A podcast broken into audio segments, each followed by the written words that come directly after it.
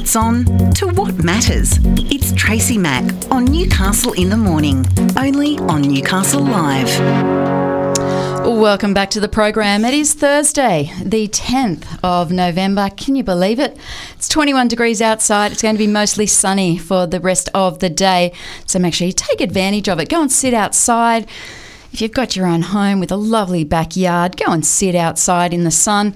If you don't, well, I've got uh, just the three gents in the studio this morning to help us through a little bit of, uh, of this process.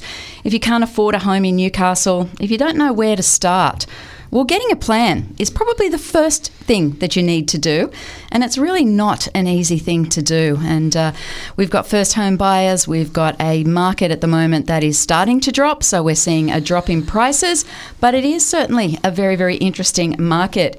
Joining me in the studio this morning, it is Derek Lodge. Good morning. Good morning, Tracy. I've got Scott Pfeiffer. Tracy. How are you? And Edward Matthews. Hello. Morning, how are you? How are you guys? You good? Very good. Very good, yeah. Now, obviously, uh, you've all joined together and uh, you're planning these events. Uh, the first one is happening uh, next week, but you, have got a couple planned over over the next uh, few months and into 2023.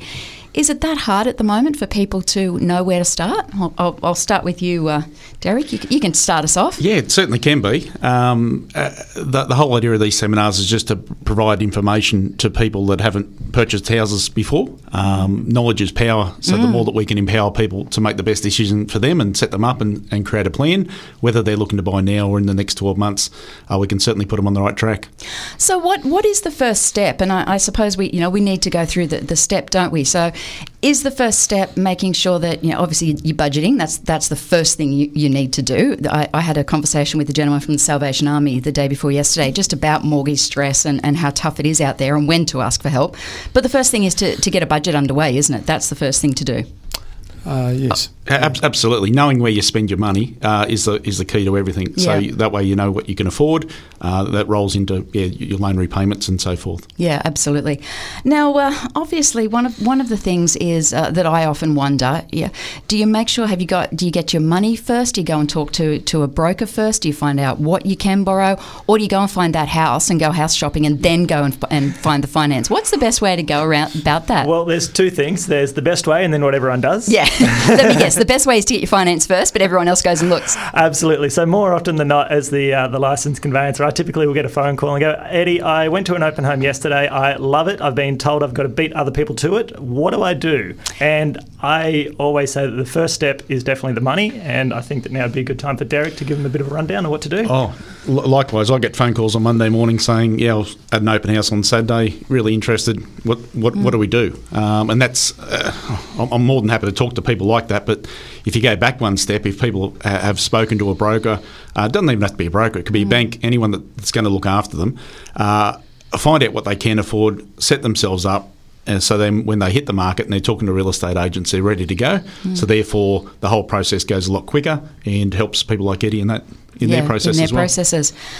Scott, one of the biggest issues at the moment is obviously the fluctuating prices around the place. You know, we've got uh, we've got some properties dropping significantly in some areas. In other areas, uh, they're pretty stable. Um, what are you finding at the moment? What's the market like? Um, well, and in terms of people getting started with property, uh, a lot of people think, "Oh, look, I'll wait. I'll wait for prices mm. to fall further." And uh, but but really, uh, when you buy a property, it's not about the next one year, two years. You know, this is 10 years, 20 years. Mm. And uh, so, sure, market prices will fluctuate. And that's one of the reasons why uh, a lot of young people, especially, don't do anything because they think, oh, next year will be better. And they try to find the, a better time to buy mm. a property. But I always say it's not about it's not about um, timing to buy a mm. property. It's time in. Yeah. Uh, and the thing is to get started. And even before um, they arrange their finance. Um, I think a lot of people, a lot of young people especially, say, look, this is too hard, I'm not going mm. to do it. But uh, one of the reasons we're having these information is, is to help them plan and set a goal and it's amazing what happens. I've found when you set a goal. Yes, absolutely. Um, because what I don't like, and we love, we all love, the three of us love helping young people get started. I think they're, they're our favourite oh, absolutely. clients. Mm. Uh, it really uh, gives us a buzz to see young people get started because that's the key mm. to get their foot in the door. Um, and if we can help them set a goal, and show them how it, it can happen. We don't. The last thing we want to do is see them in ten years' time think, "Oh, where's that all that money gone? Where have I spent it?" And Yeah, and you've got no idea where you spent it. Yes, that's right. Mm. Yeah. What about things like budgeting? I mean, uh, I know that that's one of our biggest issues, and uh, you know, and saving for our deposit. At the moment, wh- what is it? Is it ten to twenty percent? What What do most mortgage holders need to, to be able to get into the market? If you're looking to borrow anything more than 80%, then um, you'll need to pay lender's mortgage insurance. So there are a few. so expensive. it certainly is. There are a few schemes for first home buyers that, that may help them get into the market. Um, but if you're not eligible for one of those schemes, then 20% will get you outside of that. Um, but normally, with about a 10% deposit, you should be right with a lot of lenders Yeah. uh, to get you in the market. But it's uh, with, with budgeting and, and so forth, it's uh, if people go back and look at their statement over the last 30 days, they get they'll, they'll get a mm. good idea of what they're spending those five dollar coffees mm. twice a day, all those sort of things. Mm. And uh, in relation to goal setting, as Scott just mentioned, if you give people a goal that they need X amount of dollars, then it's amazing. Yeah, they only need one, they only need one coffee a day, or or might yeah they, they do whatever they have to do to get to that figure a lot quicker. So, do you work with people? So, uh, you know, if people come in and say, I, "I want to, I want to get into the property market. I've got, uh, I've got ten thousand dollars saved. I know I need a lot more. Can you help me?" Is that part of a mortgage broker's way to get you into this the Um, property market? I can't speak for all brokers. Um, I I like to talk to people about those things. I don't go to a granular level and, and sit down and, and talk all the nuts and bolts, but I do, do talk on a. Um, these are some of the areas that we can look at, even insurances, um, shopping around for those, electricity, all those little key factors that can save dollars here and there. Um, putting their money away be, uh, at the start of the week so they get paid, put their savings away first. Uh, if they're anything like me, whatever's in, in the normal account just gets withered away throughout the week. So Correct, yeah. um, it's all about having that plan and setting those goals and knowing how we're going to achieve what we're going to achieve in, the, in those timeframes. And Derek, an opportunity for you to teach me something is uh, broking uh, sometimes the ability for the debt consolidation as well. Absolutely, yeah. A lot of what I do. So um, maybe just yeah, explain. Yeah, explain that to explain me, that in. English. Yeah. So um, often I'll speak, uh, speak to people that might have uh, like a credit card, a personal loan, a a car loan, and all those uh, debts, repayments get taken into Afterpay, account. zip pay. Yeah. the- Yeah, don't forget those Let's not get things. started Yeah. on that. Well, they're the big killers at the moment. Yeah, um, all those sort of things uh, have an impact on your borrowing capacity. So sometimes the first step may well be just putting all those debts into one, minimise the repayments to maximise the borrowing capacity um, going forward. But it's yeah. it's it's as Eddie just said, it's those little ones, the afterpay, the zip pays, the, the buy now pay later stuff that people just get caught up in as a way of life, and it's uh, overall it's not a great It's not. It's not. You know, the old lay-by was it was a great system and it worked. And it, but we're now in this this society where we want it now and we'll pay for it later. Yeah. And it's why we've got interest rates for credit cards sitting up around the 20, you know, 19 to 24 percent. And as you say, if you can consolidate all of those things, get everything sorted first and foremost before you go into your mortgage broker or into your bank, that's a good place to start, isn't it, for younger people? Absolutely, yeah, and the, and personal loans, car loans, all those sort of things is uh, things I can help people with. Uh, so it's just a matter of coming in, having a chat. This is where we're at. This is where we want to be. How, how do we do that? And, Yeah. and that's the process I take people through. And the other issue is with ZipPay and Afterpay that uh, lenders don't like it at all. If you apply for a home loan, uh, any first home buyer, uh, get rid of those. So you're telling me to get rid of that off any of the Well, bankings I've got? I don't use any of them, by the way. They're all at, they're all at their maximum availability. But but yeah, but I have I have my name against. I think f- I've got ZipPay, I've got Afterpay, I've got whatever the Commonwealth Bank's one is. So I have them there for a rainy day. But is your recommendation to ditch those? if, if they're being used, uh, banks will often so they don't know you as a person. They don't know anything. They're just looking at black and white on paper. So uh, if people that constantly use Afterpay, ZipPay, and so forth, uh, it, it sort of sends a subtle message that they, they don't have the money to, to be able to do what they want to do and buy what they want to buy. So everything's just put on credit and things like that. So it's not not the best look. Um, and then, as I mentioned before, all those limits affect your borrowing capacity. Yeah. Each each thousand dollars worth of limit affects your borrowing capacity by, by about six or seven thousand. Okay, I'm going to get rid of them all. Thank you, thank you for that. I, I appreciate that. Uh, Uh, and I, that would also apply for credit cards as well, because a credit card would be something that someone could just show up tomorrow and spend five thousand dollars on their credit card. Mm. And Absolutely. what- how, how much would that impact somebody's borrowing capacity? Well, even a 5,000 limit, there's about 30, five thousand worth of borrowing capacity. So in the, in this tight market, it's all these little things that um, you, you need to look at to make sure you can get into the house that you want to get into. Scott, I'm going to come back to you uh, to you again. Um, now, some of the issues that um, that we've got is, you know, where do we buy? You know, uh, okay. So my 15 year old wants wants a house in Hamilton South. She's not paying for it, but that's where she wants to live. On your mum. Yeah, exactly. Come Dreams, on, mum. dreams are free. Yeah, exactly. Um, so, okay, she wants to live in Hamilton South or Merewether or wherever. We don't have the capacity. You know, are you looking at you know 1.1.3 and upwards to even get into into that area? What is a, another way to get in? You know, I mean, obviously that's where she wants to live, but can you invest somewhere else and make that money work better for you and live where you want to live? Yes, uh, and we, we all keep saying the idea is to get started. And so many young people think, oh, I'll never get started because it's so expensive. Um, you know, I'll never be able to save enough for a deposit. Uh, I can't afford to live where I want to. Uh, but there is another way, and this is what we'll be talking about at the information evening that uh, to provide hope to people, to young people especially, that they can get started. And one of the ways is, uh, and I presume your daughter would be paying quite a large amount of board. Oh, of course, yeah, yeah, of course she does, yeah. Uh, but um, if you're happy to have her at home, and I've come across this quite often, where uh, young people uh, think, "Oh, I'll never be able to afford to buy a property," and that might be the case to live in.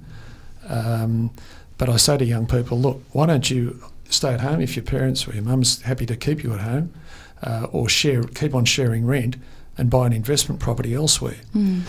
and where it's cheaper, you know, further out in the outer suburbs, uh, just to get started. Um, and a lot of young people say to me, "But I'll miss out on the first home benefits if that's the case." But really, in the long term, first home benefits, whilst it's good, it's a help to get started. In the long term, it's only a little tiny blip uh, on the capital growth that you'll get out of the property. Oh, when you're talking about a property you know, that you've got for 20, 25 years, yeah, that, Yeah. that's just a tiny blip, isn't it? And the other thing is, uh, the borrowing capacity to buy an investment property is a lot higher because lenders take rent into account as income, and also uh, the uh, ta they some lenders take into account the tax deductibility of the expenses on the property. But again, it's about getting started. And one thing I love about property is that it actually imposes a discipline on the young person. Yeah. They can't go and spend as much on things that they don't know what they're spending on because they have to meet the, the repayments on the on the home on the loan. home loan, yeah. You're not wasting it to, you know, to go go on holidays around uh, to Yeah. England and Yeah. all that kind of stuff. and, and even the comment there, Scott, uh, you raised a good one about the stamp duty. Well, stamp duty might be consi- a considerable amount, but if you've got the ability to find a, um, a vacant block of land that you can build on, well, you're only paying the stamp duty on the land itself. Uh, you'll be able to get a loan for the land, get a loan for the construction, and then you're not paying it on the total cost of the finished product. You're paying it on the land that you've purchased up front. So, yeah, just you know, There's quick, lots of tricks, isn't there? there is, yeah. Mm. Being able to figure out which way to find the best, yeah, the best Mm. property that'll work for you. Um, and yeah, I'm sure that yeah, Scott, you could, yeah, you'd be familiar with properties that you could secure as an investment property for the land and the build for around the, you know, mid fives, early sixes. Mm. Yeah, somebody that has a deposit of as much as, yeah, as Derek was saying earlier. Yeah, that puts us into the bracket of yeah, thirty thirty thousand dollars. Um, which yeah is a lot more achievable um, if you're looking at buying an investment property. Very much so, guys. We might take a quick break and uh, and have a bit of a, uh, a bit of a song, and then I want to come back and have a chat. And uh, in particular, I want to talk to you, uh, you Ed, about uh, conveyancing, and, and because that's uh, conveyancing is something that we all go, what the hell do they do? so we'll we'll come back in just a moment. You're with Tracy Mack on Newcastle Live, and we're talking about how to get yourself into the property market. If you've got a young one out there, if you're trying to get back into the market, we'll be back with you in just a moment here on Newcastle Live. Tracy Mack on Newcastle in the Morning. Welcome back to the program. Joining me in the studio this morning are Derek Lodge, Scott Pfeiffer, and Ed Matthews. Welcome back, gentlemen. Glad to be Welcome. back. Thank you. Now, obviously, one of the big things, um, Ed, that uh, yeah, we, we hear this word conveyancer, and we all go, "What the hell does that mean?" Why do we need a conveyancer when we when we buy property? So my my job is to um, I say summarize summarize the contract into and translate it into English. Um, yeah, it, it's well known that you, you can receive any sort of terms and conditions, and you read through them five times, they don't make sense. Uh, a, a good conveyancer's role is to pick up this document. Small one can be 40 pages, big ones can be over 500 pages. Put that into a couple of dot points to just explain what the risks are, um, what the next steps are, and how best to. I guess we can't we can't extinguish, uh, we can't get rid of the risks, but we can always just make them as small as possible. Um, the the most important thing is that you know it, it's also a long, uh, as Scott said, with you know, owning the property, it's a long term process. The legal the process can also be quite long as well. Um, a good example of that is. Uh, you know, we've, we all know that today, today's the 10th. Uh, if you don't buy uh, exchange on a contract uh, at an open home this Friday, you're not going to be moving in, this Saturday, I should say, you're not going to be moving into it for Christmas. We're six weeks away from Christmas, and all contracts, a minimum, are a six, Six week weeks, period. yeah. So if you, if you haven't bought a property yet and you're looking at buying one next week, you're moving into it in the middle of January. So it's my job to explain these points of the contract, things that people might not have considered, and just, I guess, set them on the path about look, there are a thousand and one things you need to do, but let's just look at the next step. And depending on what stage the purchaser comes to me, then that yeah, that'll dictate the next step for them. Obviously, there's also things like pest inspections, building inspections, cooling off periods. Um, I know some people, you know, occasionally, yeah, very occasionally, you can have you know a five day cooling off period. Other times, a ten day cooling off period. But all of that is really important, isn't it? Because exchange times are, are so integral that if you don't meet that exchange time, you lose your money, you lose your property. There is so much that goes into this that is so essential from a from a legal perspective. So it really we do need that conveyancer, don't we? Absolutely, and and the point of the cooling off period, it it's I guess the the the the best. Uh, the best aspect of the cooling off period is it's going to remove your competition. You go to an open home, even now with the market cooling, the prices may be coming back, but we've still got a dozen or so people at every single open home. As a buyer, you've got to front up to that open home. It's a property that you like, and you've now got to beat 11 other people that also like that property. Sometimes the best thing to do is to exchange uh, a contract, uh, or put your offer forward, and see yourself exchanging a contract with a cooling off period as quickly as possible. Um, there are pros and cons to both, uh, as there is risks with everything, but you could um, miss out on a property you love because you're stalling, waiting to hear back from something that you'll get an answer for during the cooling off period. The cooling off period, I like to see it as a bit of an insurance policy. You may be putting down, you know, one thousand six hundred dollars, uh, but it's it's insurance to make sure that no one else comes over the top of you and offers an extra one thousand dollars on the property, offers an extra, you know. $50,000. As soon as the contract is exchanged, the owner is locked into selling to you, and then you've got the ability to actually take a step back take a deep breath. Mm. I've had the negotiation with the agent.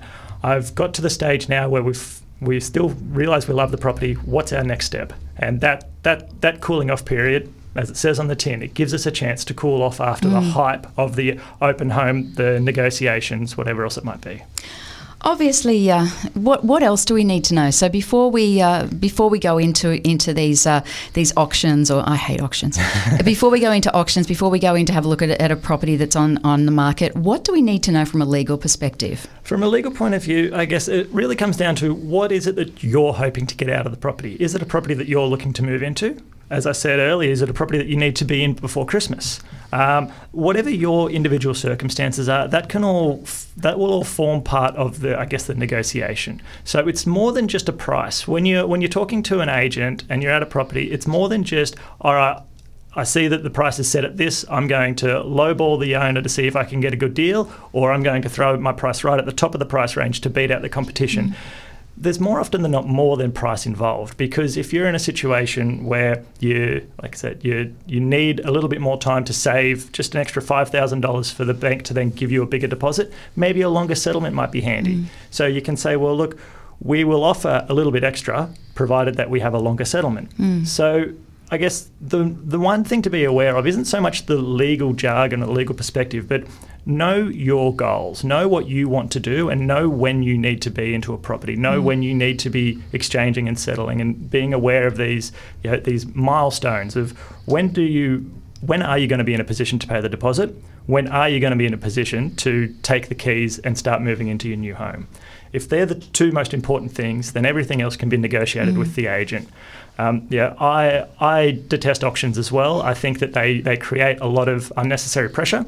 Uh, they're a great marketing campaign for agents. I've got a lot of friends that are agents, and I hope I didn't offend anyone when I said that. but um, but with the um, um, with the auction process, it can really put a lot of agitation into the negotiation uh, process, and and sometimes it's always good to just be able to take that step back and go right. Well, we do want this house, but we need it for this reason, or we need it for this time frame. So these are the re- the, have that discussion with the agent. They're going to be your best friend. They're the only person between you and the owner. So if you try to beat them at their game, if you try to play games with them, they're, it's not going to mm. help you out. No. They're always going to look for the path of least resistance. So the the more open you can be with an agent, you'll be surprised how much that can help your offer. And I know that you're probably expecting a conveyancer to be talking about you know terms of a special condition, terms and special conditions within a contract. That's all semantics. At the end of the mm. day, you're not in, you're not buying a property to learn the legal side of things. You're No. not, you're not. You, I, my role isn't to teach you what I learnt at university. My role is to make sure that you know what you're buying and you're getting there comfortably. And Yeah. sometimes there is a, a little bit of, like say, agitation that's required. But yeah, I'll, I'll, it'll be my, my role or the role of a, a qualified conveyancer to get you there as comfortably as possible. So my big question to uh, to all three of you is the one of the biggest uh, impediments to for some people is stamp duty. Um, you know, we're still going through the politics at the moment. Uh, there's no way that the stamp duty will be removed or will be changed before we go to an election in March. I, I can't see that happening, and I'm pretty sure you guys would agree with me on that one. Um, so, stamp duty it is a it's a big impost. It is a big expense. Um, what's the best way? Obviously, uh, your stamp duty goes just gets factored into the, into your loan. That's that's the best way to do it. If you want to avoid stamp duty, where do what price range do you need to be in? So for first-time buyers that are going to live in the property, um, if you purchase something under 650, then at the moment there's the first-time owners grant, which is no stamp duty. So um, that's something that, that Eddie takes people through um, in the whole process. But yeah, 650 s- and below is the mark if you're an owner-occupied uh, purchaser. Again, in, in Newcastle, we all know there's not a lot of properties that are under six hundred and fifty thousand. We Yep. do we do get a consideration from the um, six hundred and fifty one up to eight hundred, uh, but again, it's it's only just a consideration. Um, there are other um, other options as well. We we are hearing that in January there will be the land tax that will be coming out, which will be an option for someone to continually to pay the land tax. Yeah, every year. Um, I guess there are pros and cons. Your individual finance will, will dictate that, and maybe that would be something that you would consider. Yeah, I truly I don't understand the land tax. I don't understand why you would not just pay it up. You know, pay, Pay it, it as part front. as part of it. It makes no sense to me because No. all you're doing is putting. A- And once that property has changed to that, you've got no choice. Then you have to, you, you know, the, your property comes with that that new way of, of paying the land tax. I just don't understand it. I could, we could, you and I could talk about this all day, but that's more of a political conversation. it is a than political conversation. than a property one. But yes, you're right. The, with some of the some of the downsides of land tax would be that rather than paying the stamp duty up front, if you've got that savings set aside, or again, as you've said, including that in your weekly mortgage repayments, we don't know what value the um, the state government will place on the property. So Mm. your stamp duty, your land tax could be one thousand dollars this year. Two thousand dollars next year, Yep. four and a half thousand dollars in three years' time. It's a cost that we can't control. Whereas knowing what the value is up front, you can budget for that for Mm. the next thirty years of your loan. which makes a, a lot more sense. So, Scott, tell me all about uh, tell me all about your first home seminar. Where is it? When's it happening? And uh, and how can we get involved? Okay, it's uh, this coming Wednesday, uh, which is Wednesday the 16th. 16th at the Blackbutt Hotel in Orchardtown Road, New Lambton. Uh, and it starts at 6, a, 6 p.m. Six p.m. I was going to say six a.m. Six Jesus. Six a.m. at the pub. See you there. Well, I must admit though, when I saw the location, I'm like, hmm. So you know, these guys are trying to get me to stop spending on my alcohol, and they're going to hold it at a pub. You're Oh, going to you're going to shout me a beer. Oh, okay. So you're not going to shout me a beer. No. uh, no, it's a great venue there, actually. Oh, they've, they've set it fabulous up well out the back there. Yeah. Um, no, it's fabulous. So obviously, if, if you want to own your first home, if you want to get into the market, if you just want some advice from three uh, three very well known and well credentialed people, that's the place to go, isn't it? Get along, bring bring all your inf- all your things, all of your questions. Obviously, there'll be presentations, but then you guys will be there to answer questions. Yeah, as I said earlier, uh, the main thing is to get started, get Mm. the foot in the door, and the three of us are there, and the whole night is around uh, helping people get started, taking the stress out of it if they if they're ready to go, Mm. take the stress out of it, uh, because so many people don't do it because they think it's far too hard, Mm. and that's one of the main things we're looking at doing is. Um, explaining how it is can be easier and helping people get started and providing for their financial future. That's what it's all about, isn't it? Start saving now. Thanks, guys. I really appreciate you coming into uh, into the studio with us. Uh, so that uh, first home information evening, it's happening at the Blackbutt Hotel, which is in Orchardtown Road. Uh, it's happening Wednesday the 16th from 6 o'clock. And if you want more information, if you head to the uh, Newcastle Live website, you'll find all of the details there. Derek Lodge, Scott Pfeiffer, and Eddie Matthews, thank you so much for coming in and uh, explaining the process to us. Thanks so much. Pleasure. Thank you. Thank you. You're with Tracy Mack on Newcastle Live. Newcastle in the Morning takes you through the big events and the most talked about stories of the day that matter to you and your life. From what's on to what matters, Tracy Mack takes you beyond the headlines, what it is, why it matters, and how it impacts your daily life. Tracy Mack brings you Newcastle in the Morning, weekdays from 9 on Newcastle Live.